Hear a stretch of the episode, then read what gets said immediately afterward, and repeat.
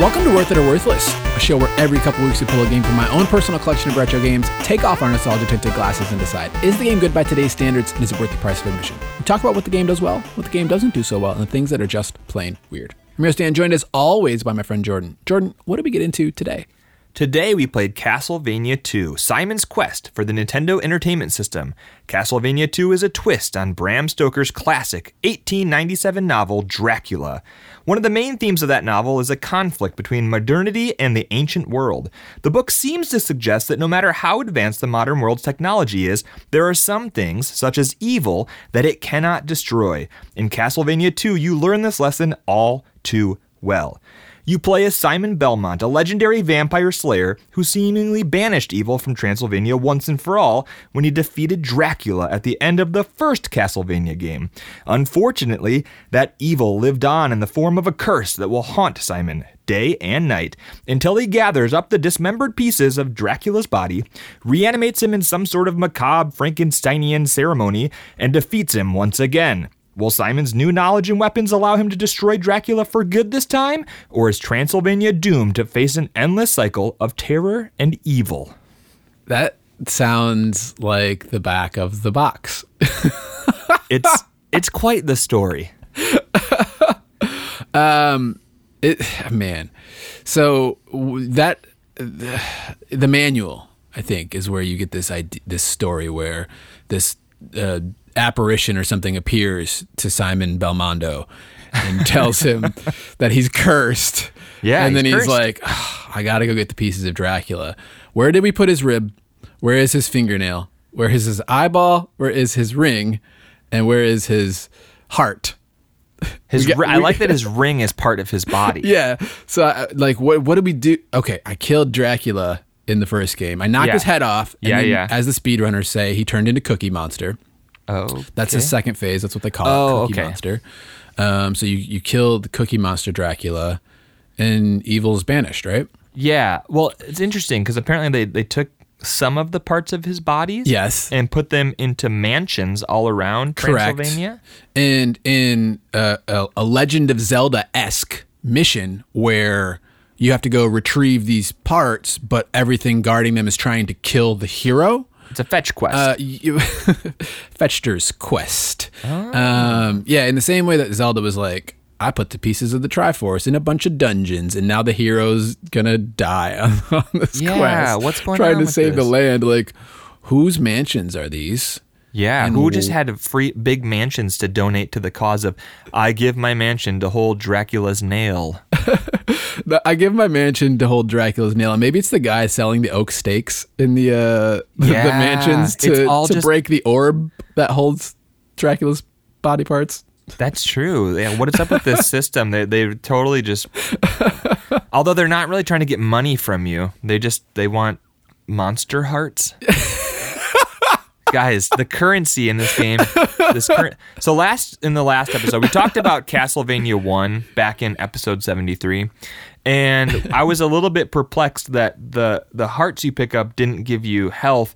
They were the ammunition for your sub weapons. Yes. Now in this Which game, is the case here for some of them, for some of them. some of your sub weapons will use hearts as ammunition in this game, but also it's the currency in Transylvania. They like they Yes. hate these monsters so much that like you can trade them 150 monster hearts for a new weapon or something. But good luck finding the weapons dealer because they're probably hiding in a secret room somewhere. Which, if you buy holy water with 50 monster hearts, you, you can Unlimited. find Unlimited holy water. Yes. You have, for the low, low price of 50 monster hearts, you get unlimited fire bombs with which you can break walls in this game. Yeah. Which, if you remember Castlevania 1, that was like the OP best weapon. Yes. Use it against everything. And now here it is, very first, le- like, town of the game. They Yeah. sell it to you cheaper than anything else in the entire game. So, Besides the white crystal, of course, Oh, which you know. need to get to the first mansion. Uh, obviously. So, I hope you guys are tracking with all this. This is obviously making perfect sense. You now understand a little bit of the world Yes, of yes, Castlevania, Castlevania 2. 2, Before yeah. we get too deep into that, though, Dan, do you have any fun facts you want to share with us? I do. Of course, this, this is game developed and published by Konami. yeah. they were like, you know, what, people like that Castlevania game. What- Yeah. so let's make another one. Yeah. But let's do everything completely different. People loved it so much. Let's let's do something completely different. It's kind of like the difference of like Zelda to Zelda 2. Yeah. Where it's like, wow, that was phenomenal. What if we changed everything? Well, I didn't actually. So another, really the only fun fact I have, other than that, besides the release date, is this game was inspired by another Konami game called Maze of Galious. oh, it's a classic. The Yeah. Maze of Galious.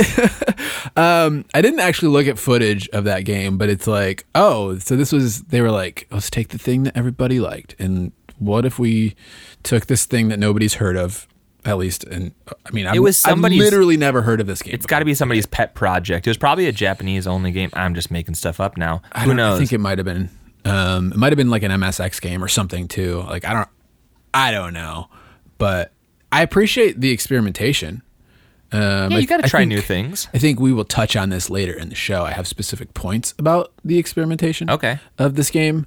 Um, but yeah, it was like uh, the first game did really well. Let's uh, take the movement and whipping Yeah. and attacking and try something completely different. Yeah.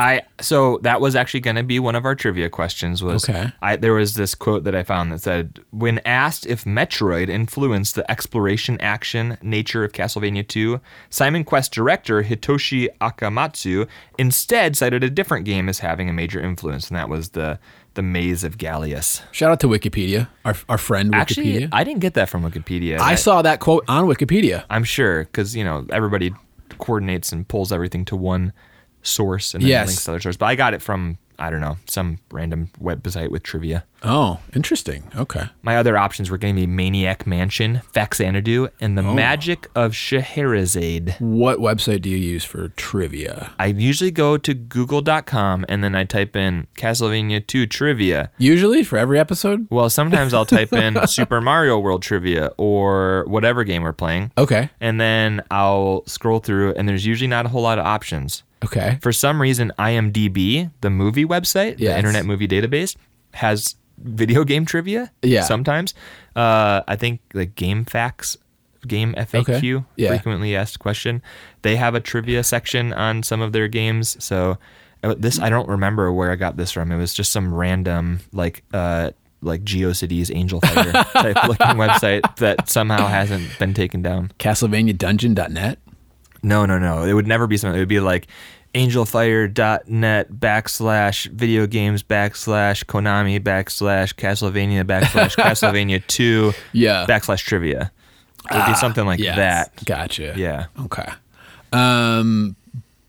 But anyways, the fun. So this game came out in Japan, Famicom Disk System, in uh, August of 1987, and then we got it in North America, uh, December 1988, and then the PAL version came out in April of 1990.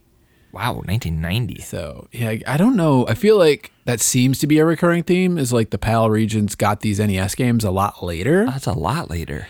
Um, if you know why that might have been, if we have any historians out there, like let us know if that was like a general trend or whatever. They but- definitely seem to have higher like standards like when we talk about Contra and Probotector, like the whole they had to change all of the humans to be robots because of like they didn't want humans killing humans or whatever. So maybe Yeah. it was like a, a standards board kind of thing because we didn't have the ESRB Mm. in North America at the time. So maybe that sped up our process, whereas they did have some sort of standards board that maybe was slowing things down. Yeah, I didn't read about any differences, at least on the Wikipedia page, which was the extent of my research, um, about any version differences between the uh, North American Japanese and the uh, PAL versions. I think but- the only thing I noticed was on the disk system, obviously, since it's a, a floppy disk kind of thing, they had the ability to save. That's right, Whereas yep. in, in the North American and PAL versions, you use a password system. Yeah, yeah. But other than that, I don't.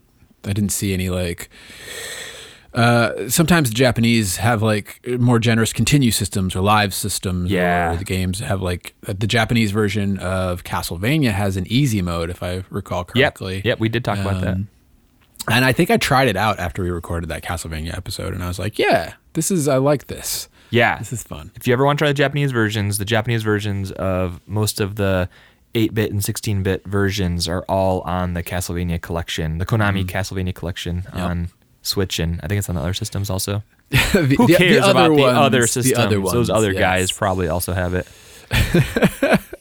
I don't know if they can run it. I don't know if the PS4 can run Castlevania games. Some heavy lifting there. Yeah. Jordan, are you ready to move into what this game does well? Sure. All right, let's let's get into it.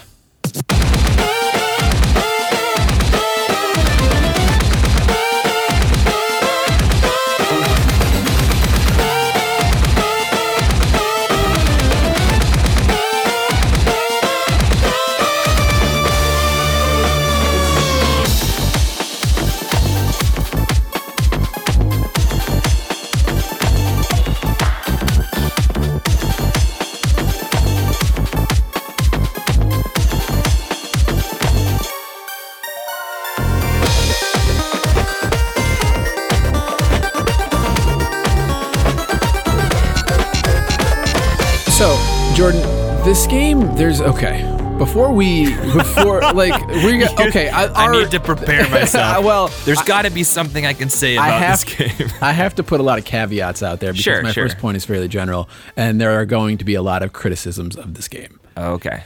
So I am putting the umbrella uh, around this game uh, um, on my first point, which says the game is fun to play, especially when you get powered up. Like the moment to moment, like walking around, whipping enemies, getting cool weapons. Like it's a fun game, generally speaking. The exploration, um, I like. There's something about this game.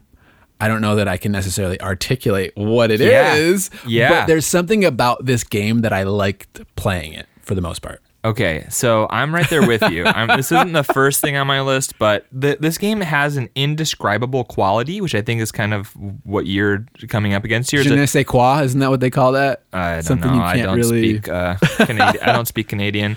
Um, I have almost nothing nice to say about this game, but but it's weird because I still enjoyed playing it. Yeah. and not just I enjoyed playing it. It the game doesn't reward you in any way. Like even when you beat the game, like it it. It doesn't feel great, but I still kept wanting to come back and play it. Yeah. Which doesn't always happen. Like a lot of times I have to force myself to finish the games because Yeah. you guys know if you've been listening to this podcast, that's just who I am.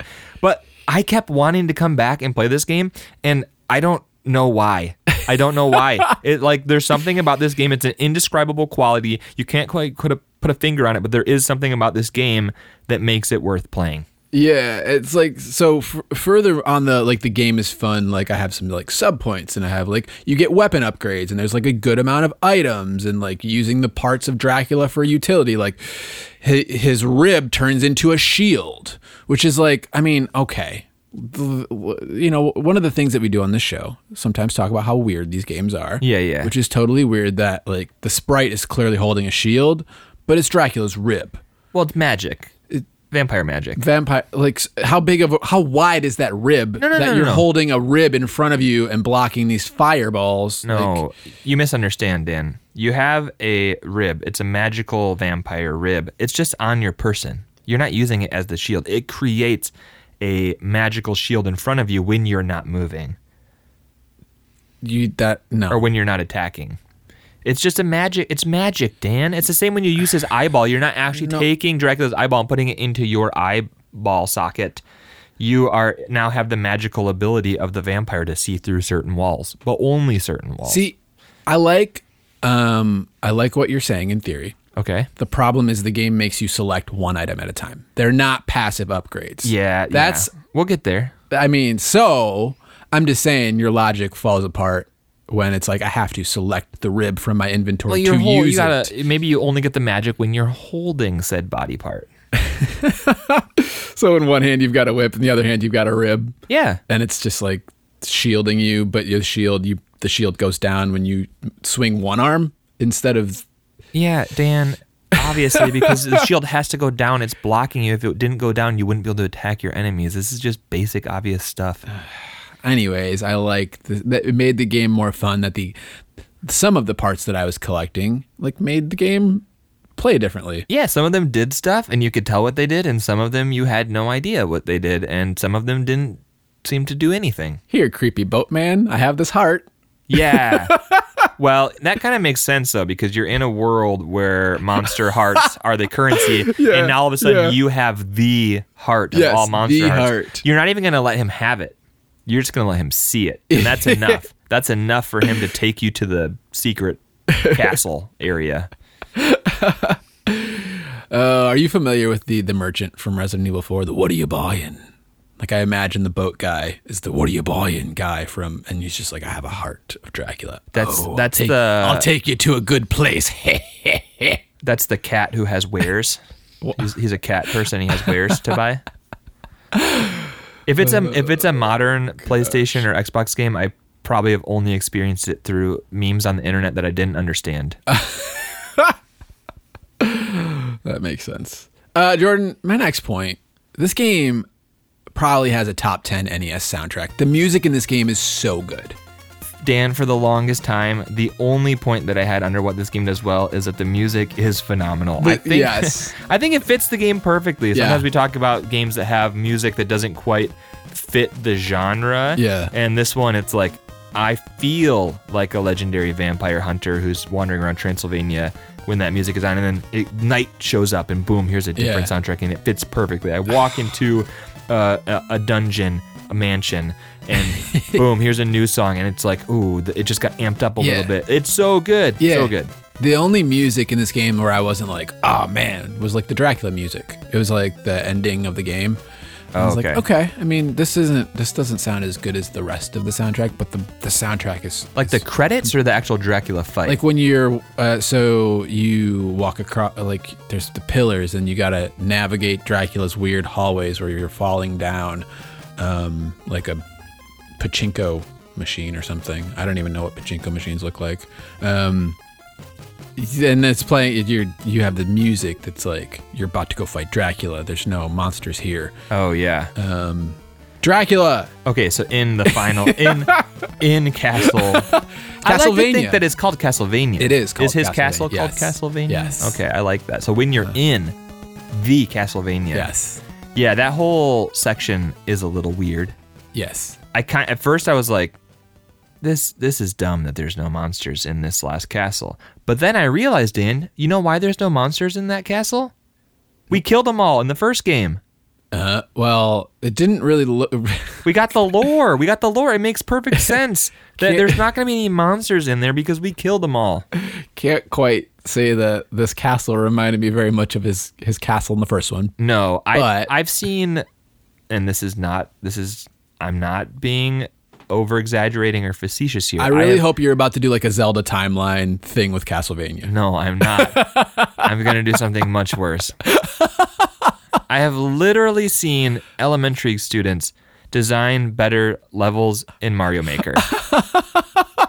like, this is the most basic slapdash dungeon that was ever put together. There's exactly one little puzzle that you have to figure out, and it's jumping over a wall. And that's it. then you're you. It's literally like three platforms. You jump over a wall, and then here's Dracula. Jordan, uh, we're talking about what the game does well. Oh, I know, I know. I actually like the fact that there's no monsters and that it's it's really basic because at first I was mad about it. And then I realized as a person who gets really invested into the lore and story of franchises and individual games, I like that there are no monsters there because we kill them all. right. Which transitions nicely into another point that I have is that the game didn't end with a stupid difficulty spike. No. One of my pet peeves. Actually the opposite. Yeah, one of my pet peeves in games are like, uh, you get to the end of the game, you're gonna beat. Oh, we're gonna make the game really, really, really hard and annoying all of a sudden, and we're gonna taint your experience with this really nasty difficulty spike. Yeah, go see here. our last episode when it took 40 minutes to beat the final boss of Super Mario RPG. Um, I don't remember having a bad taste in my mouth after that one, but I don't you know, know. you do you, whatever, man. yeah, you wouldn't even know. You didn't even fight Smithy, so Watched it on YouTube. always. Listen, this is the thing. If there's, you know, a lot of games have a difficulty spike. Yes. This game would have what's more called a difficulty waterfall or a difficulty cliff, where you get to the end and all of a sudden it's the easiest part of the game. Which transitions into the, the the another point that I have, Jordan. Multiple endings. Yeah. I mean, this game. So they were like, let's make an RPG out of Castlevania, basically. And then you get there's like three endings in this game, and depending on I think the time it takes you to beat the game, Yep. gives you the different endings. So I like that. That feels. um I don't know. I mean, 1987 is when this one came out, so I don't know if it was like ahead of its time, but it kind of feels like a pretty progressive uh, NES game for some of the things that it was doing, some of the systems and what and whatnot. So I like that multiple endings is another one of those things where I'm like, ah, I like that that exists. I'm glad that you feel that way. you don't feel that way. You're just like, yeah, okay. You know what Okay. though? Here's here's the thing. As I was putting together my list, I, I realized something, and I actually went back and listened to our last episode to see what were some of our critiques of Castlevania One because mm. I, I felt like I was maybe being a little bit unfair to this game because I had such a good experience with Castlevania One, and Yeah. I was having trouble. Like like I said, I was enjoying this game, but I was having trouble understanding why. Yeah. And then I realized that there are actually some things that this game does better than the first game Yeah. two big things stand out. The first thing has to be we had a big problem with the stairs in Castlevania Yeah. 1, where if you walk out onto a, a downward staircase, you just fall through it. Yeah. And they fix that in this game.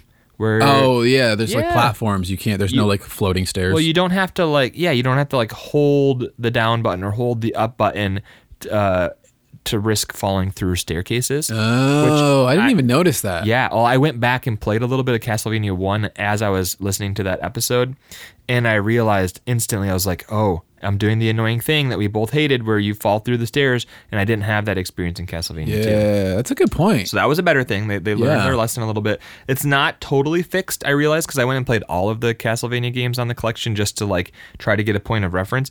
The whole stairs thing isn't totally fixed until the Super Nintendo Castlevania 4, Yeah. when they finally fixed it where you can just press to the side and go up or down stairs like a Oh, normal yeah. video game should work.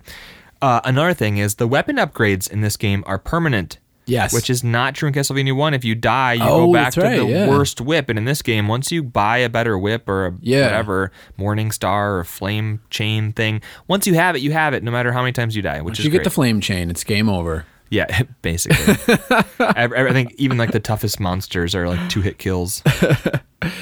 Yeah, that's what I'm talking about. The game gets fun once you get upgraded. Yeah. especially when you're like I restarted it last night and I was like let me let me just try to I had an experience with this game let me go try to now that I understand everything let me try to re-experience it and I had the leather whip and I was like oh man I don't want to grind out upgrades right now I think I'm just gonna not play this anymore It's funny though, because in, in Castlevania 1, Castlevania 3, 4, Bloodlines, all the ones I played, even the Game Boy ones, you have the leather whip, and then instantly in the first le- uh, first level, whenever you hit anything, like the first thing you destroy gives you a better whip. Yeah. So no other game forces you to be stuck with that crappy whip for any period of time. Yeah. And in this game, you're stuck with it. I I was stuck with it until like the third out of five mansions. yeah And so, um, partially because I didn't know that you could buy better whips, partially because the game doesn't tell you that there are other whips. So, uh, kind of my fault, kind of the game's fault. Yeah. Uh, Jordan, another point that I have that the game did well.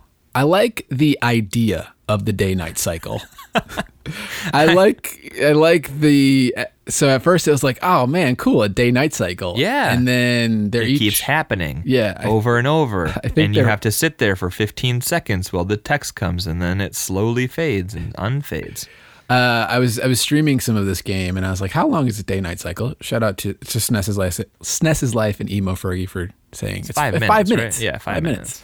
Um, so after when you want to go um, to a town to heal, and it's the nighttime, you can't go into buildings and go to the, the, the church to heal um, until you wait five minutes. Yep. So it's like, and enemies become stronger, and a bunch of things that we'll get into in a little bit. Zombies come out in the um, in the towns. Yeah, so it's like I like the idea.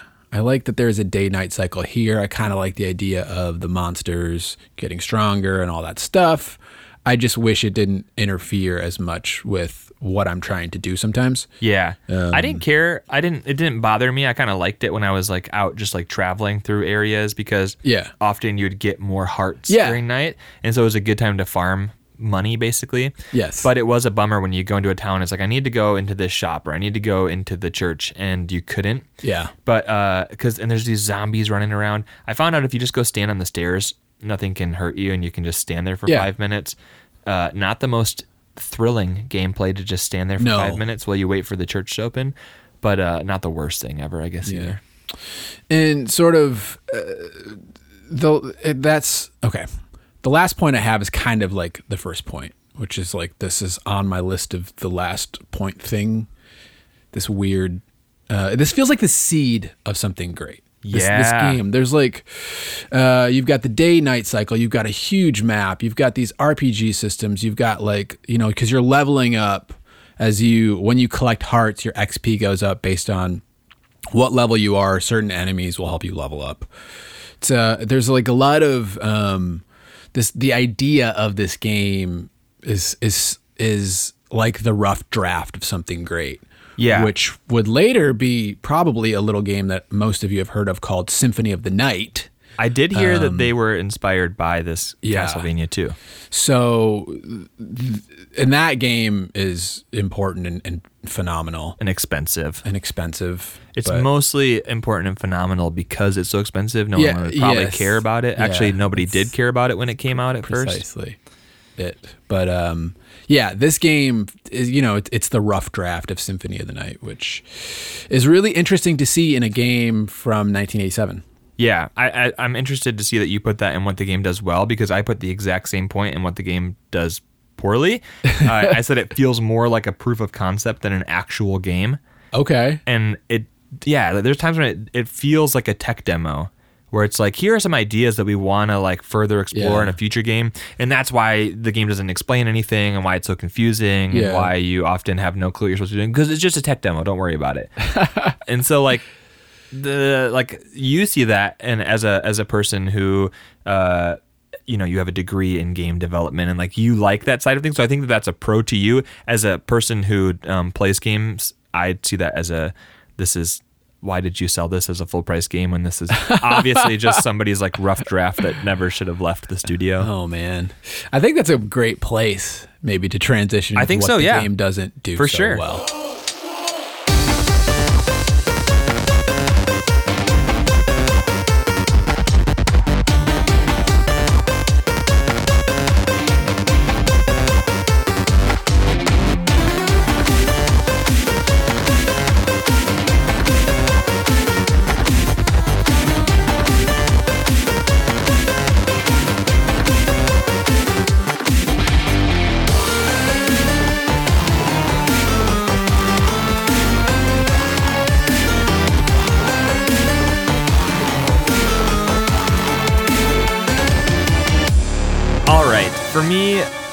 One of the worst things about this game is that it often feels like a wild goose chase. and I have a whole bunch of things that kind of fall under this. Mostly feels like a wild goose chase. Yeah, I think there's a lot of things that that could have made this so much better. Like you think about what is the big difference between like this and, and Super Metroid? You didn't want to put your head in the wall at Deborah's Cliff. Yeah, or have any idea that you were supposed to do that. Like there's no map. There's nothing that like tells you what makes certain items or certain areas accessible. Like you there's a lot of times that you need an item to make an area accessible and you just have no clue what that is until you accidentally pick it up and then go back there. The NPCs are the opposite of helpful. Like they actually I guess they're supposed to like lie to you. The Some idea of them, yeah. yeah. Um, and then you have like the bad English translation on top of that. So you're like, is it, am I supposed to listen to this person or am- are they like supposed to be obviously misleading me? Yeah. Um, the whole health slash currency slash exp- we didn't even mention the hearts aren't just um, currency and ammunition they're also experience points Yeah, I, I mentioned it. oh did you okay Briefly. yeah so it, it's a it's a three, All right, maybe I didn't mention. All right, whatever. the hearts have three functions none of which are what you think a heart would do I have that on my list of what this game doesn't do well. Yeah. Is, is the the heart's multiple functions as like this? Just you should have separated these systems because yeah it doesn't make sense that they're they're, they're your ammo, they're your money, and they're your experience points. Experience points you should get from killing enemies, not just killing enemies that drop hearts. That's weird. yeah And then the way that the leveling system works, where the higher level you get, the lower level enemies don't, their hearts don't give you XP anymore. Yeah, they only give you ammo slash currency. So the, you have to fight harder enemies to keep leveling up, which I mean, I get the logic behind, fine. but nothing tells you any But of that. nothing tells you any of that. Just your experience uh, points going up or not going up when you pick up hearts. Which you have to go into a sub menu to check. so there's just there's a lot of stuff here where you have all these systems that aren't intuitive at all. Um, Yes. and it's just even even basic things. This being a wild goose chase, basic things like I want to go buy a new whip. I want to go buy something, anything. You walk into a shop, they're all empty. Every single town, you have these doors. You walk in and they're empty.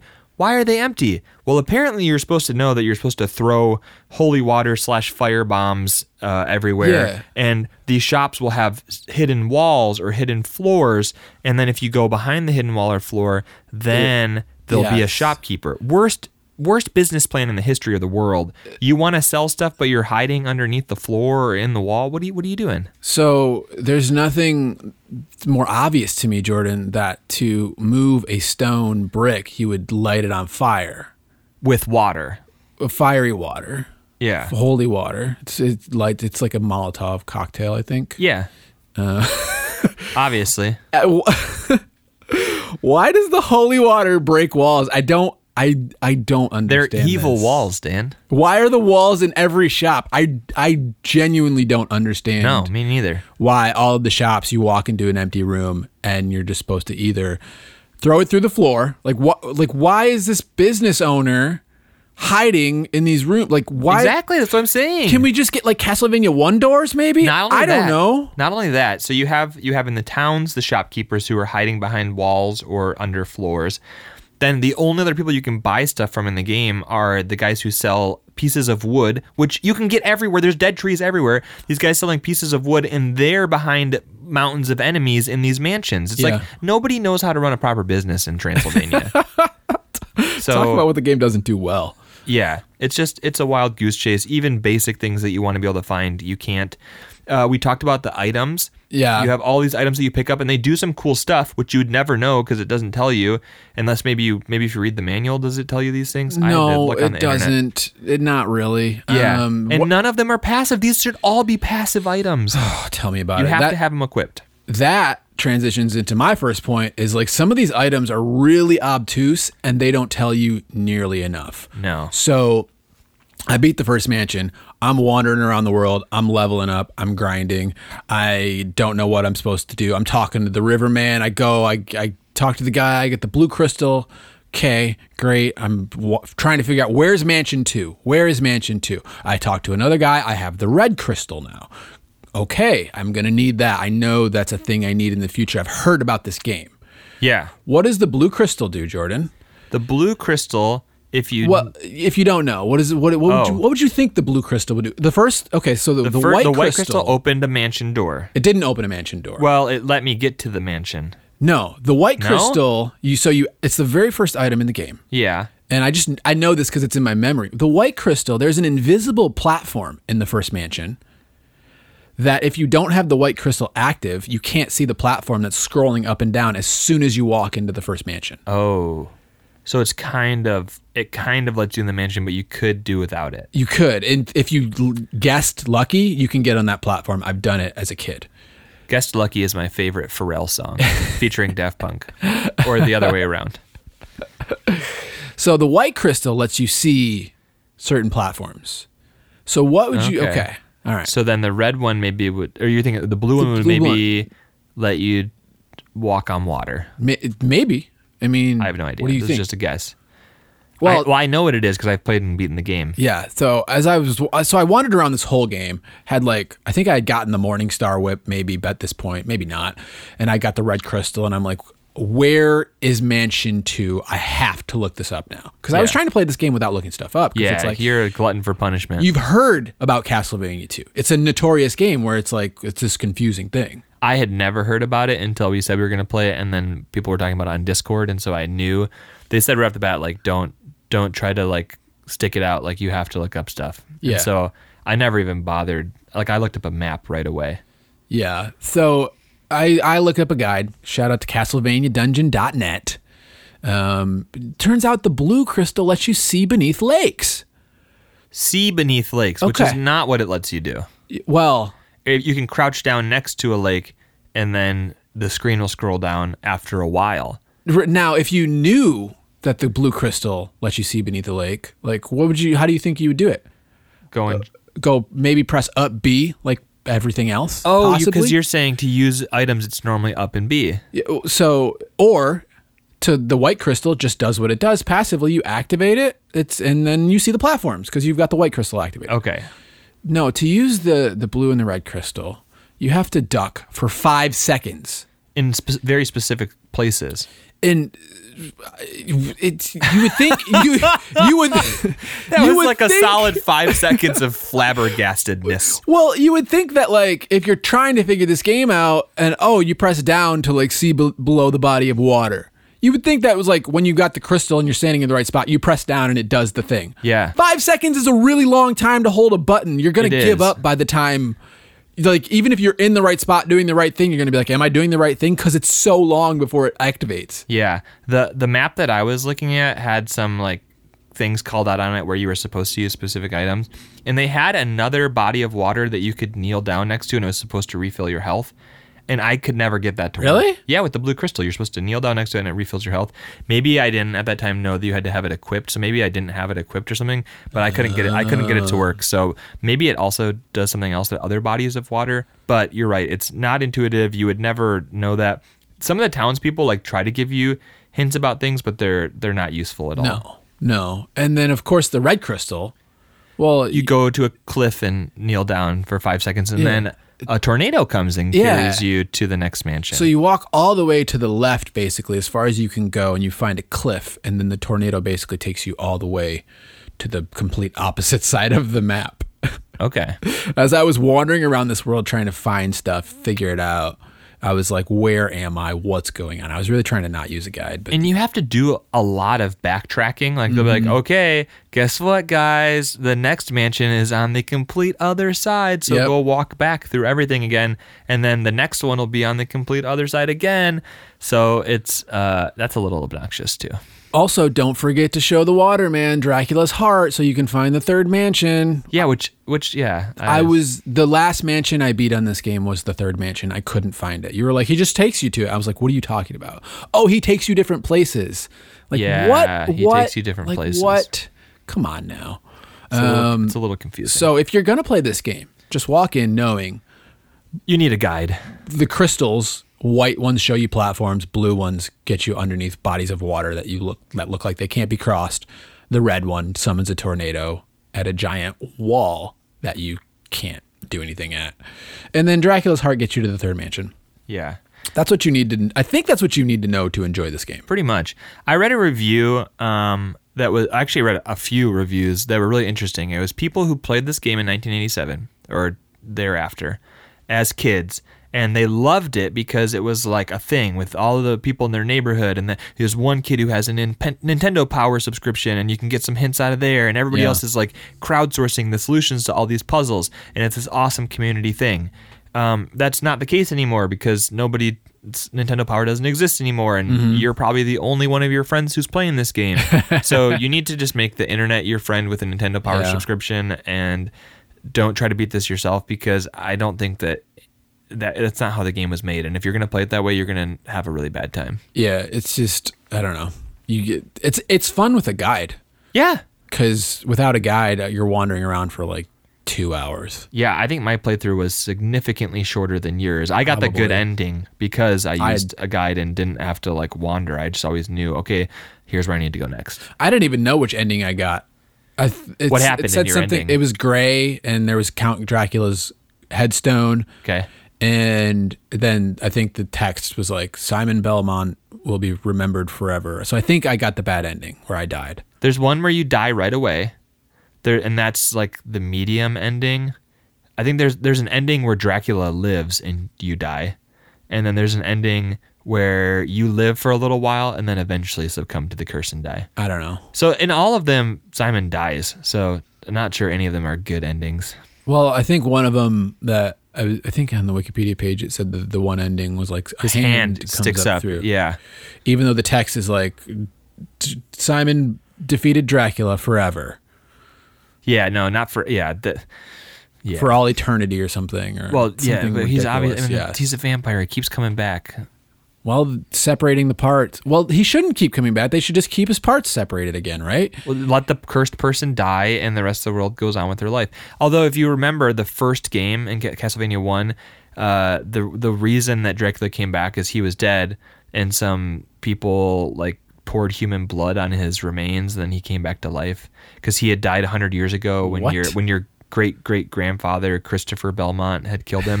who then in Castlevania three you're supposed to be playing as that character, but now he has a different name. His name isn't Christopher anymore. They changed his name Trevor? to Trevor. Yeah. Which like, come on, Castlevania, get your lore together. I guess it's maybe he's like Christopher Trevor Belmont. he Chris goes by his- Trevor. he goes by his middle name. No, it's his name is Chris Trevor. It took a while for video games to realize that anybody cared about continuity, and so they don't always care about continuity. Well, they probably didn't care about continuity because the we didn't care. I don't think much at the time, but nowadays that we're into things and things have grown, they're like, "Oh man, we made a mess of this." The Legend of Zelda. What was that about? No, you were talking about that's the most most like easy to understand franchise ever. You just look at the timeline; it's a perfect flow from the first game to Breath of the Wild. No prequels, no alternate dimensions, no spin-offs, nothing. It's just a straight shot. It's like a comic series or something, or you relaunch the timeline and characters die, but they're never dead. Yeah, You know. yeah. Got nothing there. Uh, Jordan, so, okay, one of the things that I try to do now is not nitpick the performance of these old games. But this one, in in the mansions, when there's a bunch of enemies, this game turns into a slideshow. Um, I didn't notice it. Really? Because there were Yeah. times where I was like, this game is literally moving so slow, I cannot move my character right now. But it mostly happens in the mansions when there's like a bunch of skeletons on Okay, screens and I stuff. kind of like vaguely remember that, but it it didn't really that that didn't make my list with all of the many other things. Yeah, it just I don't know. Um, it's not like a bad problem most of the time, but sometimes this game is just like, oh my goodness, I cannot play right now, like a slideshow. Yeah. So Well, that's very on brand for you. So Yeah, you got people. You, you're the one who's letting people know about that kind of stuff. all right, well, how about this one, Jordan? All right. The lack of bosses is kind of weird in this game. Yeah, you have you have two mini bosses and then Dracula. Although the mini bosses are harder than Dracula, I would say. And Not in my experience; they were all about the same difficulty. only one of the two mini bosses is actually required for you to beat him. You can you can run right past both of the mini bosses, although one of them has an item that you need to get into Dracula's castle. the giant mask, which even- Carmilla? Oh, you mean Carmilla, the female vampire?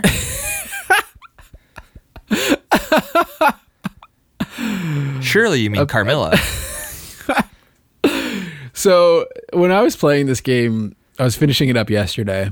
I was texting you like, I can't find Dracula's castle. Yeah. Can't find Dracula's castle. You're like, it's the right, right of the fifth mansion downstairs. I'm like, what are you, You wouldn't about? Google it, so I had to Google it for you. Is what that was. I, again, I was like, just really trying to not lean too much into a guide. I really wanted to see if I could figure this game out. And uh, well, it turns out that Dracula's castle was in a place that I had been before. Yeah. But apparently, to get across that bridge, you need to have all of the items. Yes. But there's no indication that Dracula's castle is like behind this bridge Or what items you need. or what items you need. It's just this town that nobody's in except for like there's one guy who says like something weird and super creepy to you. so like every NPC in the game. But he's like, I don't know. He's like, let's live in this town together or something like this abandoned town. It's like really This weird. guy was just trying to welcome you to live in the town with him, and you're calling him creepy. And Not like the guy who says, "Get me out of here before I die," or "I told you not to come back here after Castlevania." It's like, did you just make a meta reference? Well, he's in like this derelict town that's like got a bunch of rundown buildings, and he's the only person there. And he's like, "We should live here together." It's like that's kind of I don't know, I don't know, man. Whatever, man. Some people believe in love it, love at first sight. I guess you're just not one of them. So, anyways, turns out that Dracula's castle was back in this derelict town that I had visited hours earlier in my playthrough and not Yeah. remembered how to get there. And I had just gotten stuck, like I couldn't move forward to the right. So I was like, all right, I'll go back and just try to find the third mansion for another two hours. Yeah. Um, Man, you played this game so wrong. well, I did, I did, but uh, anyways, yeah, the mini bosses, like the when you fight Death, he gives Yeah. you the golden knife. yeah, which is it takes one heart and it's sweet. It's awesome. You can just Yeah, it's- stun it's- lock most people with it and kill everything in about two hits. It's like a good version of the Castlevania knife. Yeah, which which I think we called the worst sub weapon in Castlevania One, and then here it's Could be. one of the only sub weapons, and it's pretty good. But then the mask, like you don't have to fight it to get the part of Dracula. It's like in this giant boxed room where you just can walk right by it and get Dracula's part, and then you can walk back by and not even fight it. You have to fight the mask to get the The cross, to get into Dracula's castle because of course you need the cross to throw Every- holy yes. water to get it across the bridge. Everybody knows that that vampires love crosses, and so you can't get into their castles without one. Well, maybe is this okay? So this is Dracula is in Castlevania, right? So why would I could understand it if he was like locked in some kind of tomb where they were like he's behind a door that requires a cross to get in because he's sealed. But this is a problem. We have to resurrect him and kill him. Okay. But I think he's technically in Castlevania. He's in his own castle. So why would you need a cross to get into Dracula's castle? That's what I'm saying. It doesn't make a whole lot of sense. I just I want to make any sense. This is like Just go read the book. Just go read the book and and don't worry about the story is there a of the game. Are you talking about Dracula? Or are you talking Dra- about yeah, the oh. book Dracula. book's fantastic. You've the read book it. phenomenal. I have read, read it. It's- okay. It's one of my favorite books. Um it's really good. okay. It's that book gave me like a nice sense of like dread the whole time. Like you're just waiting for like the boogie the, the boogeyman to jump out of the closet Thank as you. you would say. Thank you. Um, yeah, that book has like a really interesting sense of of foreboding that I haven't experienced in a lot of other uh, books, or maybe ever. But anyways, um, yes, the the fight the giant mask, the the the the, the vampire Carmilla, Cam- Camilla to get the Car- cross, Carmilla. Carmilla, yes, uh, as made famous by the Netflix series Castlevania. Also, um, by her stint in the NBA, Carmilla Anthony. Apparently, she's in like a PS2 game. I I was a complete. Um, I I like Castlevania. I, I generally, as as a like a retro game fan, As a franchise. yeah, I'm like, I like, yeah, I like, I like Castlevania. Then when they introduced Carmilla in the, I think the second season of Castlevania, I was like, who is this? Why are they just making stuff up? And then I looked into it and I realized how ignorant I am about the lore of Castlevania, and like I just pretend like the PS2 games and stuff don't exist. Sorry, guys. I just, I don't know. But apparently she's in Castlevania too. Yeah. So Yeah, I mean- I'm just dead wrong about it all. I think it's probably because you aren't as big a Castlevania fan as you think. No, I- I'm. I've never, I've like, I never have heard you say Castlevania is a pretty cool guy. It kills vampires and doesn't afraid of anything. Yeah. I've never heard you say that. Well, you, we don't hang out all the time. Okay, well, I, that's, just, that's just a thing that us Castlevania fans tend to say. Castlevanians. Yeah, Castle Castlevanians. All right, I have one last thing on my list here, All right. and um, it's the fact that the game is super anticlimactic. That whole, um, what do we call that? The lack of a difficulty waterfall, difficulty Yes. cliff. It, it you get to the final castle. It is completely empty, although I understand it makes sense like canonically. It just isn't the best feeling when you get to the end of a game that you've been, you know, it's it's quite the adventure. You're on Simon's quest. Yeah. Usually, I don't know if you've ever seen an adventure movie of some kind. You get to the end, and there's like a, a real big climax. And in this game, there is no such thing. You walk in, the body parts all come together. It is quite possibly the easiest boss fight in any game, which is kind of crazy because we talked about how difficult Castlevania 1 was, specifically how difficult some of the later bosses were and there's you don't need to know a pattern. I, I had the golden knife. I, I got in there. I stun locked Dracula. Killed him in like I don't know ten golden knives or something. It wasn't hard at all. He didn't even move. I was like, okay, that was the cheating way to do it. That must be like the the holy water from Castlevania One. So I, I reloaded my save state, went back in, and killed him in about the same amount of time using the whip, even with him flying around the screen and throwing out bats and all this stuff. And so it's it's very bizarre.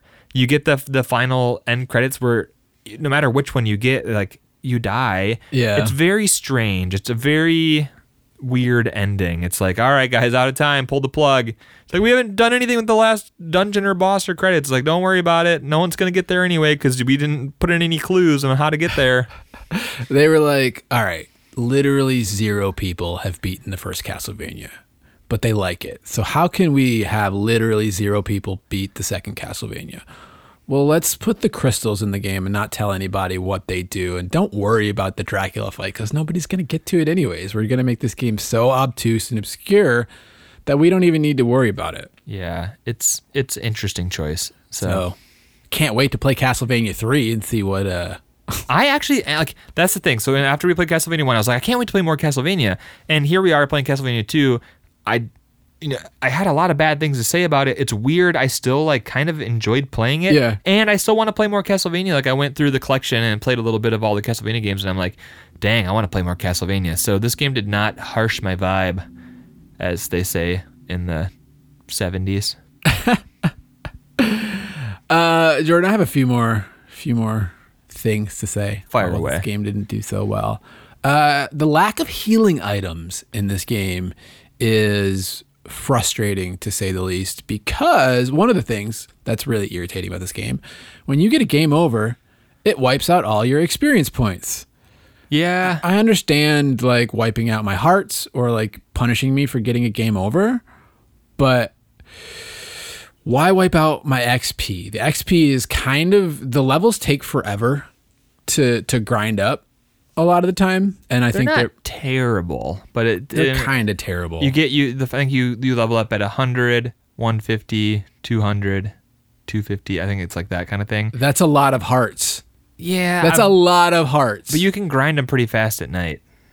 yeah, but that's no. It takes it It- takes. this a is just time. another product of the fact that hearts are currency, experience points, and ammo. Is Yeah. that when they they want to punish you in some way for using a continue, and the only way they can do that is by taking away all of your ammo. All of your experience points and all of your currency because they are the same thing.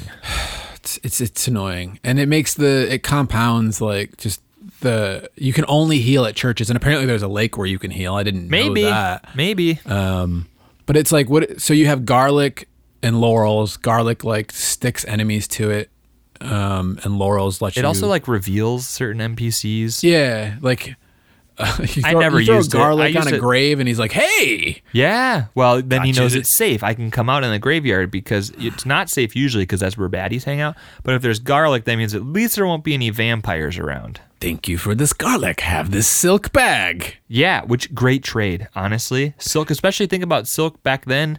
What in- was this like the 1400s? Silk was a, a hot Yeah. commodity. well silk i think according to the manual allows you to carry more herbs Well, yeah, It makes sense because you think about it, if you have a, a rough, scratchy bag, your herbs are going to get stuck in the Yeah. coarse fibers. But if you have a silk bag, you're going to be able to scoop all of the herbs out without any of them being stuck in the coarse fibers. all of the laurels which make you invincible for a few seconds Yeah, laurels, which I believe are like the like olive branch crowns that the that the Caesars wore. So maybe that's why they wore them. Maybe that's why Caesar wore a laurel crown was to. Apparently, they don't protect against knives in the back, though. So just know that. They don't protect you for very long either. There's only about a 10 second range on uh, any particular laurel protection. Gotcha. good point. Good point. So It's kind of like a uh, Mario star that you can yeah, eight of them in your inventory and use them for ten seconds at a time. it's dangerous to go alone. Take a silk bag, Silk bag full of laurels, Caesar crowns. full of herbs. full of little Caesars, if you will. Uh, but yeah, I would I would have liked for them to add like another item that I could purchase that like I don't know refills a few hearts or something. Maybe like a maybe pork Not hearts. wall pork. No, no, no. It wouldn't refill hearts. It would refill Uh, I'm sorry, Bars. life bars. Yes, life bars. Life, your, if Your you refill your lifesaver. lifesaver. Oh, I think you mean your health sword. Yeah, yeah. It, it would be make way too much sense to call it a lifesaver. Oh man! And Jordan, last point. This game has some of those classic Castlevania gotchas that are Oh. so freaking annoying. Yeah, the, less of them that just like straight up kill you, but more of them that are just kind of annoying. Oh, don't worry. Some of them will drop you onto spikes where you will bounce back and forth three or four times and instantly die. Yeah. Um, so what Dan's referring to is it, in the mansions there are several platforms that look like a platform that I could walk across this, but jokes on you, it's an invisible or it's not invisible. It it's it is visible, but it has no substance. So you walk onto it and you fall through, and now you're It's a phantom. Yeah, you're on whatever was below you. Sometimes that's just another platform Yeah. and you have to backtrack and go back up and try to jump over the thing without having any clue of where it is other than just trying to remember from last time. You know it sounds like a fun mechanic, Jordan? Let's put an invisible block or a block that you can fall through right before you find the part that you need of Dracula in this mansion. And then to go back and platform through the entire mansion all over again to get the part. Joke's on you for not using save states every time I you did use save states, but I wasn't using them that often. I started to after the first couple of those. Yeah, well then then you learn that you you want to have holy water equipped almost the whole time and you want to walk a block and throw holy water and walk a block and throw holy water and walk a block and throw holy water and walk a block and throw holy water and walk a block and throw holy water or an easier way sometimes is Use a map s- that just shows you where the hidden blocks are. or the skeletons that pace back and forth will stop at invisible or stop Oh. the transparent what are the uh, what are we calling these the phantom blocks They They're not invisible They are invisible um, holes the holes. Yeah, I guess they are um, blocks without substance, without matter. they don't matter, Dan. They have no matter. um I did find out this week. I actually was f- completely uh, unrelated, although slightly related because the blocks don't have matter. I found out that the noun matter, like the thing that all of Yes. everything is made out of, and the verb like this matters are related. Whereas, like you say, it doesn't matter because it- you're saying it Oh, has no substance. It has, Gotcha. yeah. And I was like, that's crazy. fun fact Language, fun fact. You guys didn't realize this is an etymology podcast. Yeah. but anyways, on the uh the gotchas, there are a few screens where the enemy placement, like when you walk onto them, is like, haha, you walked into a skeleton as soon as you walked into this part of the world. Yeah, like right. Yeah, you. Yeah, there were a few of those which I I had trouble with because I had the leather whip for so long. Where normally, if you have the strong whip, you walk into a screen, ah, bad guy, and you hit them once and they're gone. You walk in with a leather whip, ah, hit them four times. Except for you don't have enough time to hit them four times, so they're gonna hit you and knock you back into the previous screen, which means that now when you go back, they have full health again, and so you have to like time it and jump Yeah. over them real quick. Yeah, uh, you want to make sure that you get the weapons as fast as you can, the upgrades Yeah. as fast as you can. If what if out of ten, how would you rate the difficulty of Castlevania one? Uh, ten. Ten? I would call it probably an eight. Yeah. Um, so if if Castlevania one is like an eight to ten in difficulty because of the weirdness of that game, the platforming, Yeah. the knockback, the this game is probably an eight to ten for different reasons. yeah, I would say if you have a guide, if you have a guide, this game is a two or a three. It's Yeah. a very Yeah, easy It's much game. easier to play. The gotchas aren't as much of like the thing that makes the game hard. Yeah. But the the obtuseness is what makes it hard. But the gotchas are still a thing where it's like, oh, there's Castlevania. Yeah. I remember you. You like to put me in weird, awkward spots that I can't avoid damage. Yeah, it'll be Thanks. interesting to see if that lessens as we play more of the games and they they get more experience with not making horrible choices. Well, there were a couple times when I died and I respawned, and then there was like two enemies like in front of me and behind me, and you get a few seconds of invulnerability when you respawn. But it was like, oh, this is a perfect situation that I can't get out of. Thank you for respawning me in this death hall again. Classic. Good old Castlevania. Uh, Jordan, that exhausts my list Same. of uh, what this game doesn't do so well. So let's move on to the rest of our show.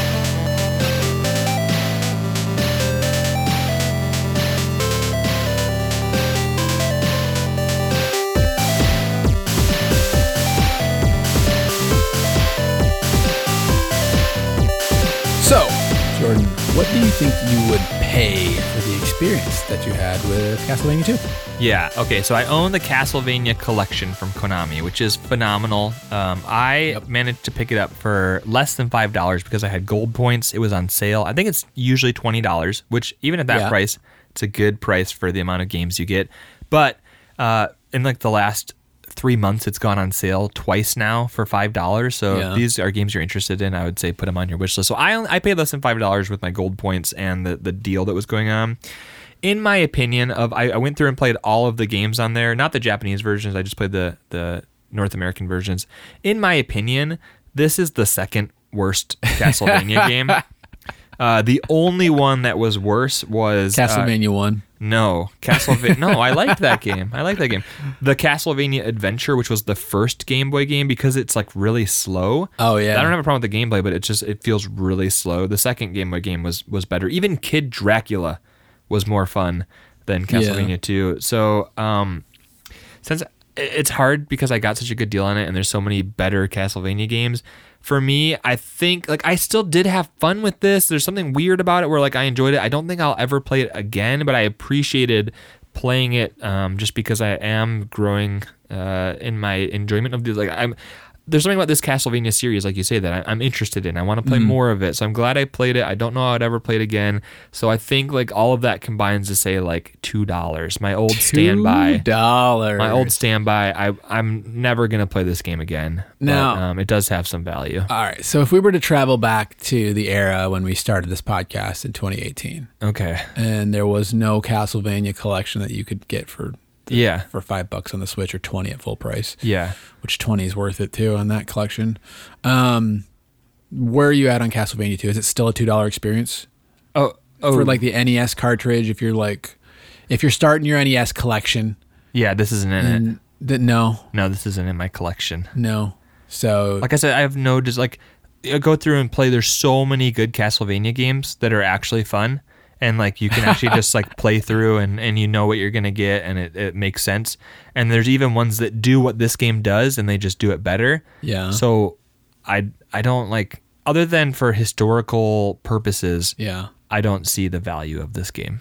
Okay, so you're you're just for two dollars experience. Like two dollars, I, I would pick it up because I'd feel bad leaving it on the shelf at two dollars, and yeah, I'm literally never gonna play it. It's only something to look at at that Oh, point. man. Like I could maybe use it as a coaster. Yeah. If I get enough copies of Castlevania 2, I could use them as a doorstop. Glue them together, use them as a doorstop. There you go. That's a that's a good use. Yeah. Uh, gut uh for me is coming in at like eight or nine dollars.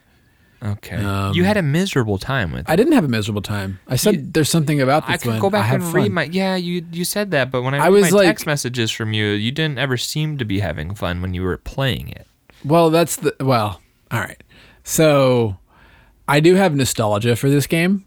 So I was like excited to like hop back in and the music and it's like You oh, played this when you were a kid? yeah. Oh, And I was like, I didn't play very much of it when I was Well, a yeah, kid because you you, couldn't couldn't. figure it out. But you know, you like, didn't have a friend with a Nintendo Power subscription, obviously. Um, so I don't, I don't know if nostalgia. No, I don't think that's a nostalgic, like, price out of out of my mouth. Um, I really do think eight or nine dollars. Part of me is like, when I had difficulty with the first Castlevania, out of spite, I was like, I'm gonna learn to beat this game without dying because screw you, Castlevania. yeah. In a similar vein, I'm like, oh, now that I know all of your tricks, Castlevania 2, maybe I want to play you again to see what's up. So there's like, I don't know, I feel like I'm walking away from this experience without like, I'm glad that's over. I hope I never do that again. See, you're a- more like, would I like to speedrun this game? Maybe. You look at this know. game and say, "Now I know all of your tricks." I look at this game and say, "Fine, keep all your secrets." Yeah. Like I don't, I don't need that. Yeah, I feel like after I have now ironed out all of the wrinkles of Castlevania 2, that if I were to play it in the future, I would actually have a a, a pretty good time with it. Because, like I said, the gameplay is fun. When you get powered up, the game is fun to play. Yeah, Uh, but that- when that's you the don't thing get is- tricked by all this stupid uh, invisible plat- holes where you can fall through. Like the game is fun. The thing that's fun about it that takes you a couple hours to get to is the thing that the other games do immediately off the bat. So I don't understand. that. Maybe I don't know. What do you mean maybe? The thing you had fun with was getting a cool weapon and killing a bunch of bad guys. That's literally the first screen of all these other Castlevania games. The soundtrack though, Jordan. Yeah, they also have great soundtracks. It's part of the it's part of the franchise. They keep using the same awesome songs. Whatever, man. No, I'm I'm just. at- I want you to think about it at critically. I want you to think about this it critically. Nine dollars. That's ridiculous. All right, let's All right, let's move on. So, what do you think? Uh, what do you think this one's going for? well, the first one was selling for thirty dollars, thirty-one dollars, I think is what we said. Yeah, that was okay. a few months ago, so it's probably about sixty dollars now. Probably, probably like eighty-five ish. This game is significantly worse. Um, so I'm gonna say this one goes for fifteen dollars. You nailed it, Jordan. Yeah, You nailed it. I'm so glad to hear that the market lines up with the quality Yeah. because one is a better game, three is a better game, four is a better game, Bloodline's a better game, the Game Boy game is a better game. The second The one, The Game Boy game. not the first one. Kid Dracula, which I don't even understand how that's a Castlevania game. It's a better game, Yeah. Okay. In my opinion, which is subjective, and I'm entitled to it. So, whatever. Fifteen dollars. So you said it, the the quality lines up with the price. That means you're calling it worth it. no, I'm just saying. I wouldn't personally pay thirty dollars for the first one either because I got it Yes. in a course, collection for five dollars. But I'm glad to see that the second one is worth half of what the first one was going for. Now, what do you think the PAL tax is on this one, Jordan? Oh, um, oh, maybe this will be one of those rare occasions where it's not crazy much. I'm gonna say eighteen dollars. Thirty-two dollars for the PAL version. Just of double. this I almost, I almost just said just double it. I should have.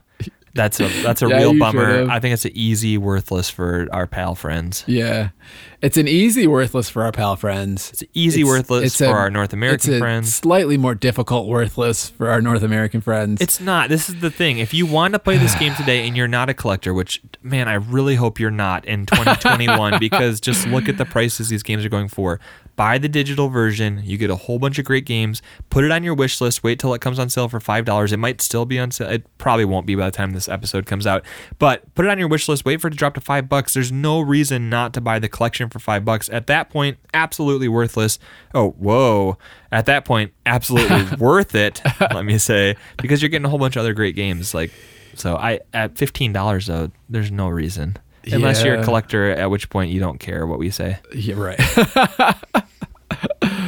um, and yeah, you gotta just play it with the guide so that you know what the crystals in the heart do. Yeah, it's And worth you playing. can figure it out when you can figure it out when you know what the items do. you can figure it out when you f- have figured it out. It's easy.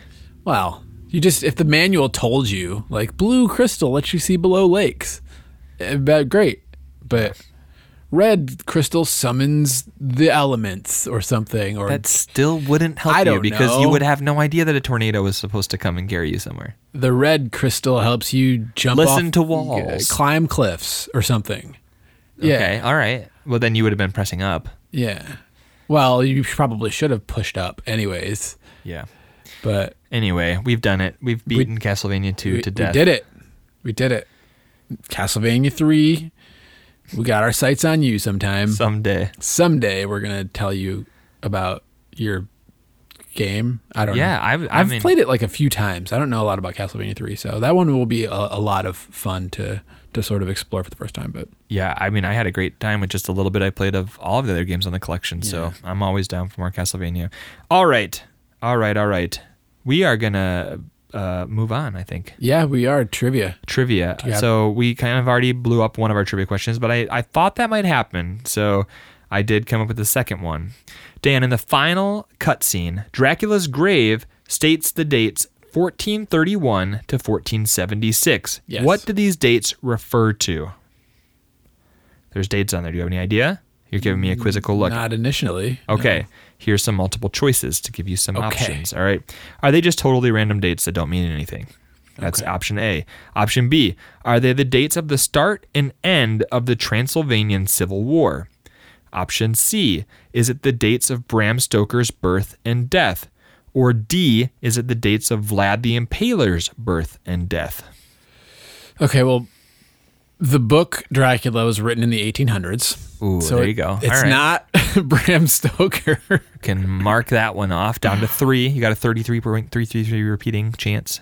um, I want to say that they they don't mean nothing, um, because Yeah, this game would definitely never put in anything in the game that doesn't mean nothing. All right. Every single bit of text in this game has a meaning and a purpose behind it. Fair enough. They don't mean anything. That's your guess? I'm trying to read your eyes. you got to you got to lock it in. This is I'm Regis Philbin, and this is Millionaire. What were you, are you locking in your final answer? um, I don't know what the Transylvanian Civil War is, if that's an actual thing. Wow, you didn't learn about that in history class? I might have, but I don't remember my 1400s history right about now, so can't necessarily. That sounds made up. Vlad the Impaler. I don't even. I, I feel like I know that name, but I don't. Isn't was Vlad the Impaler uh, part of the inspiration for Dracula? He was, yeah. He Was. He was who, well, this is the thing. Uh, pretty much everybody thinks that Dracula was based on Vlad the Impaler. Although, when they've gone through Bram Stoker's notes, he took very detailed notes. He wrote like uh, books and books full of notes before he even started writing Dracula. Okay. And they've gone through all of his notes, and there's nothing in there about Vlad the Impaler. And they also think that one of the women in the book was based on a specific person, and she's not mentioned in the notes. Um, so it's still a common theory that they think that, that Dracula was based on a real life person named Vlad the Impaler, but um, there's not a whole lot of evidence to back that up. Uh, That, that Bram Stoker actually got that idea from that historical person. Well, let's go with that one. Let's go with Vlad the Impaler. Yes, yes, Dan. Yes. Vlad the Impaler's birth and death. He didn't live for super long, I guess, 31 to 76. And uh, that's why they put that on Dracula's grave, which is kind of funny because Yeah. um, he was alive 100 years earlier. Like it tells us that in Castlevania 1. And so maybe it's just he, maybe he's been dead for longer than he's been alive and all that kind of stuff. I don't know. Typically, vampires live a long time. That's sort of part of the lore. Yeah. But whatever. I mean, it was just a nice little throwback in there to Vlad the Impaler. Even I saw on some stuff they call Dracula Vlad. Yeah. Like when I was looking at a, a walkthrough, like the nail was called Vlad's nail. Yeah. Well, I think it's his part. That's part of his name. I think his first name is Vlad or something. Vladimir Dracula. Uh, no, not that. But I think Dracula is like his last name. Or I like thought part his of his first last name, was Count. no, The Count. no. Vladimir Dracula. That's the guy from Sesame Street.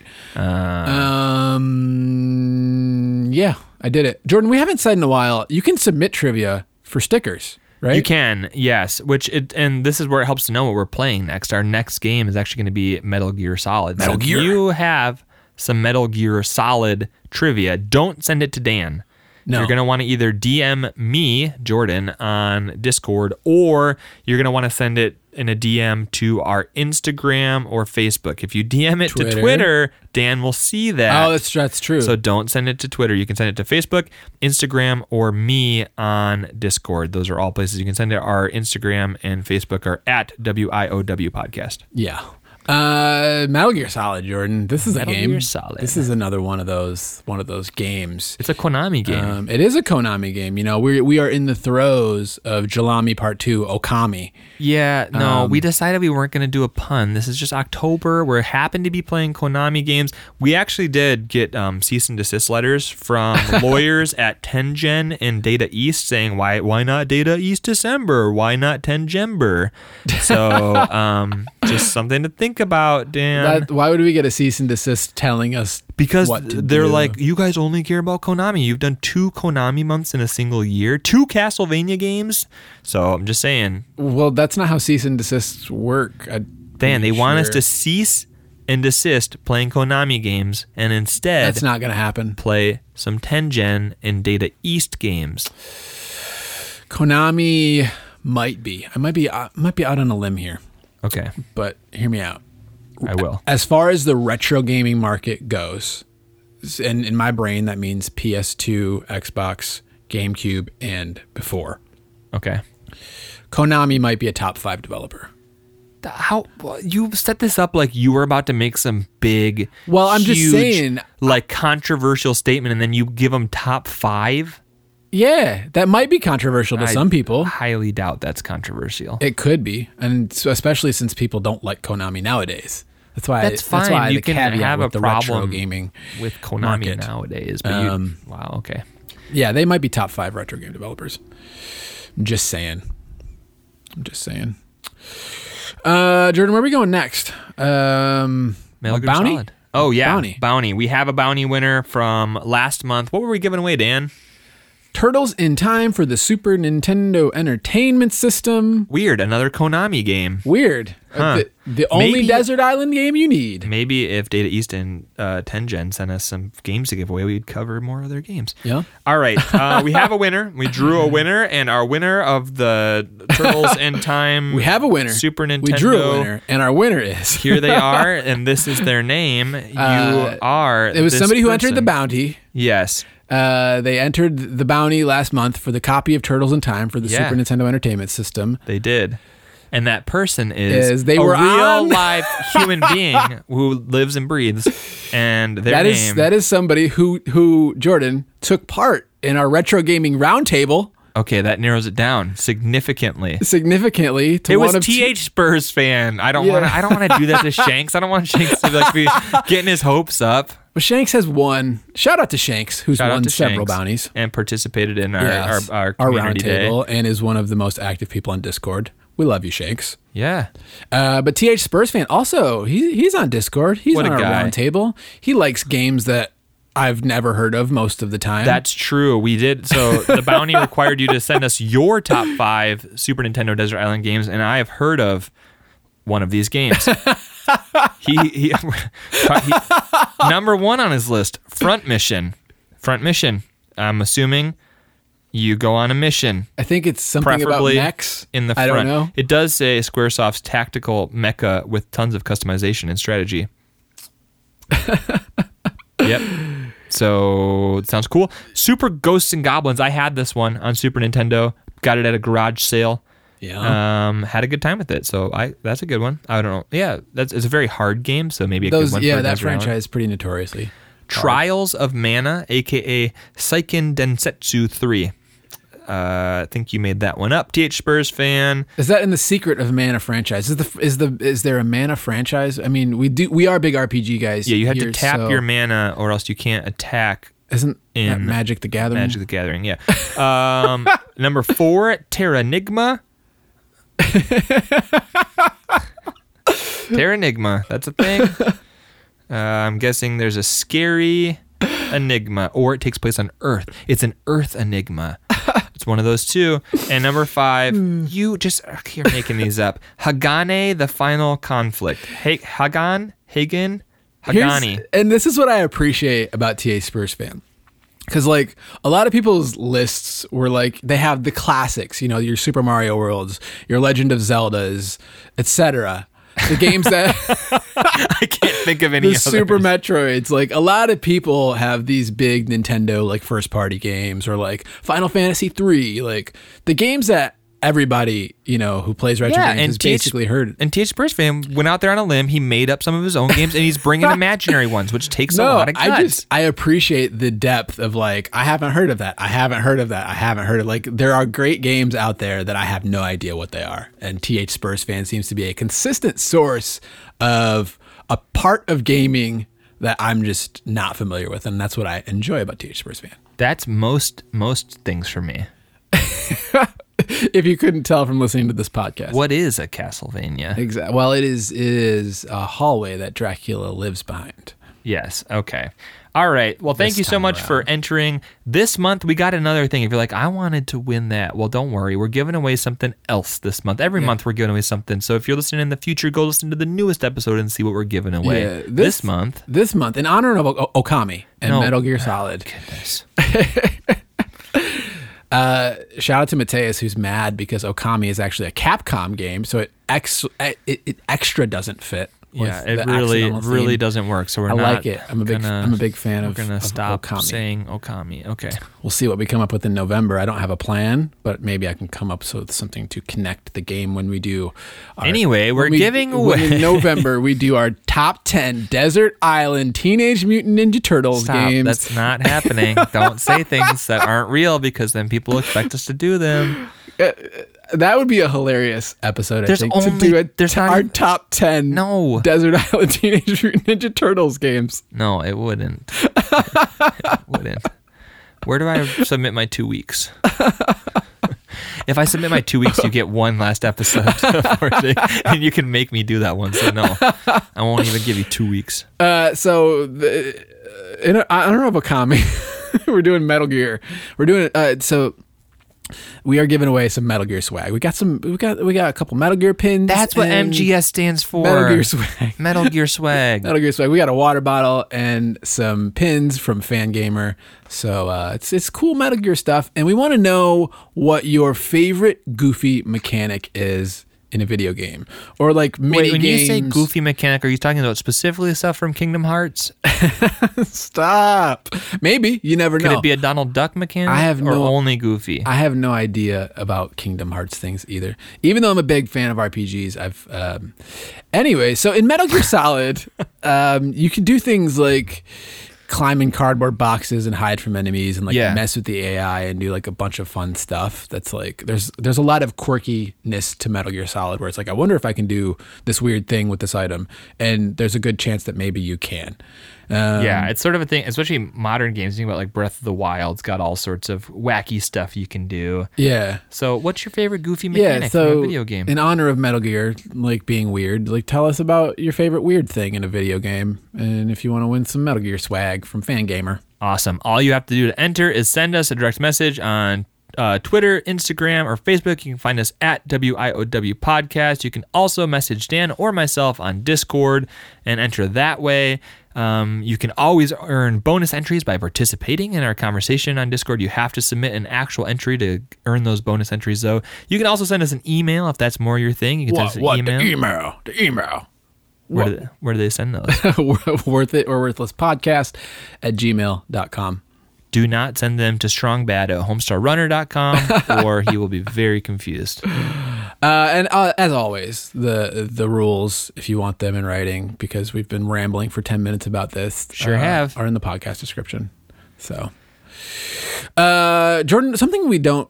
Uh, this ends at the end of October, the last day of October. The bounties have a hard cutoff on the last day of the month. Yeah, Dan Um, Dan's really locking down. It's in the rules now. It's in the rules uh, in, in writing. We used to be a little more we don't- flexible. Yeah, there's no flexibility um, with that anymore. Can't so. can't have any flexibility. No fun, no flexibility. Yeah. If you break the rules, you get the tools. Nope. no, don't. There's You just don't get a- entered. You don't get entered. Don't get entered. Uh, Jordan, another thing that we're doing, we're doing Yeah. extra life. This it's, it's almost extra It's life back. day Here it is again. For the kids. It's for the kids. Listen. For the kids. Listen, I'll have a I'll have a sore butt and sore kidneys for the kids. uh, yeah, because we're going to be gaming on November 13th, 2021, um, from 9 a.m. to 9 p.m. at twitch.tv slash worth it or worthless. And we're going to be raising money for a local children's hospital. Yeah, we did we did this last year. We raised a, a, a good amount of money. Yeah. I don't remember how much it was. It was enough. A It little was over a thousand dollars last year. That's like Um, think about a dollar and then picture a thousand times, and that's how much money is we raised. Yeah, so we're trying to we're trying to to game for the kids. Um, so that'll be in about a month, right after this episode comes out. I think this episode's coming out on what October twelfth or something. Yes, it's a good Um, time. yes, the twelfth. So You guys come to the chat, uh, encourage us. You can um, bribe us with with you say I'll do a cash donation if you guys, and then you can like do a no death turbo tunnel run on Battletoads. No, please don't do that. Like for example, we were playing NFL Blitz, and one of my brothers came on and said that they would donate if I punted the ball on first down. We were not playing NFL Blitz. What were we But playing? we will be, Bowl. Well, we will be playing NFL Blitz this year. We were playing Tecmo Bowl, same concept. I had to punt on first down, and Yeah. we got money for the kids, so it was worth it. And I still beat Dan, so it didn't matter. if you guys want to see how I really feel about playing games with Jordan, tune into the Extra Life stream. Yeah, because we'll be in the same room this year. Yeah, I'm going to be probably highly triggered to against my friend from NFL Blitz, which is one of the only games that I've rage quit in the history of the podcast. Well, we can go. And we'll we'll make sure to schedule something right after it where you destroy me. So Every any other every other game. I, am having trouble thinking of one, but we'll find something. He's Super- got he's got to be good at Mario something. Kart. Yeah. NHL Hitz. Get up, get up, get up, drop the bombshell. Probably can't play that one because we get flagged for copyright. With We'll just the- turn the music down. good point. Turn Okay. the music down in, in the beautiful options menu. Uh, Jordan, we're also doing a Metal Gear Solid boss fight book club thing experiment that's coming up soon. Um, if you want to join a roundtable discussion about Metal Gear Solid, um, probably sometime in November. I think I don't know exactly when. Um, after we play the game, we're gonna read a book and discuss about the the um, the the finer points of Metal Gear Solid.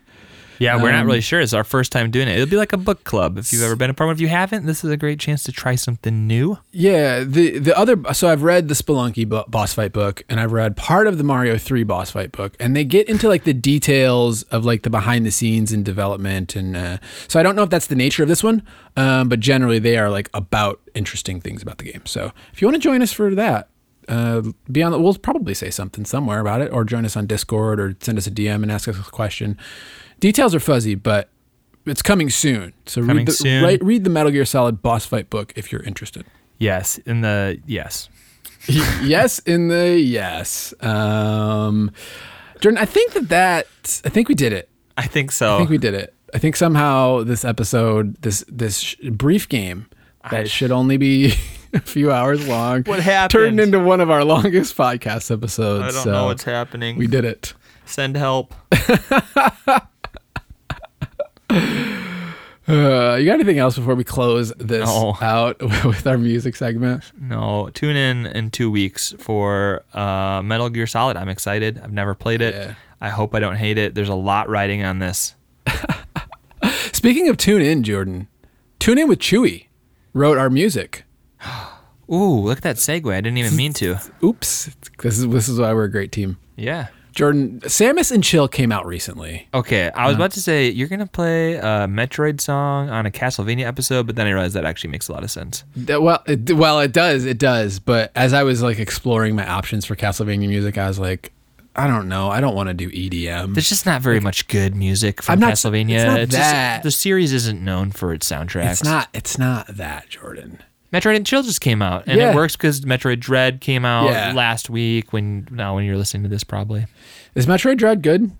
People like that. I haven't played it, but I've uh, seen lots of uh, hyperbolic headlines like the greatest Metroid game ever made and stuff like that. So I might have to play it. I'm not like champing at the bit to play it yet, but Me neither. I put. I mean, just because I don't love paying full retail price for anything. Um, but I have a birthday coming up, so I think I'm just gonna put it on my birthday list. yeah, I'll get to it eventually, probably, but don't know when. Anyways, Samus and Chill, Tuna with Lower Brent Star. I hope you guys enjoy it, and we will see you in two weeks for our second Okami episode. That's not what we're calling it. Bye. Bye.